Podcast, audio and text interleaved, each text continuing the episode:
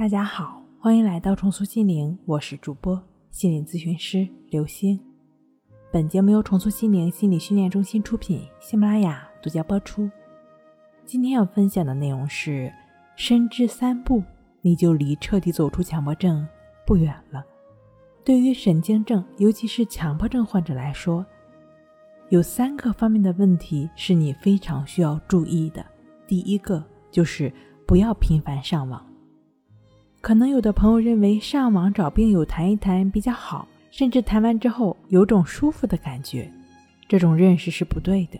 这种舒服只是暂时的，在这方面，很多人，包括我辅导过的学员，都提到说，老师每次我在网上看到一些相同的病例，就会感觉症状轻了好多，但是没过多久呢，原本自己没有的症状。就是在网上听来的、看来的那些，又被附加在了自己身上。其实这就是症状强化的表现。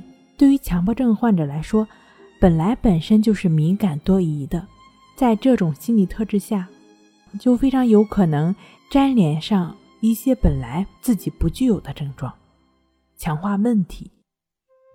因此，你所谓的那些轻松只是假象。第二。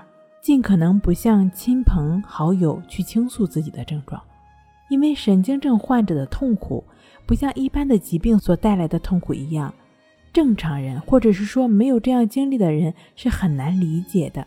你的做法反而可能会增加朋友或者亲人的负担，更会因为自己没有得到想要的那种关心或者理解，心理上受到进一步的创伤。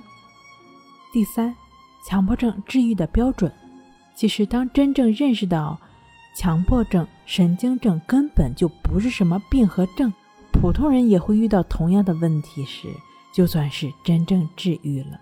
进一步来讲，其实并没有严格意义上的神经症，把自己当成一个正常人去看待，该生活生活，该学习就学习，该做什么你就做什么去。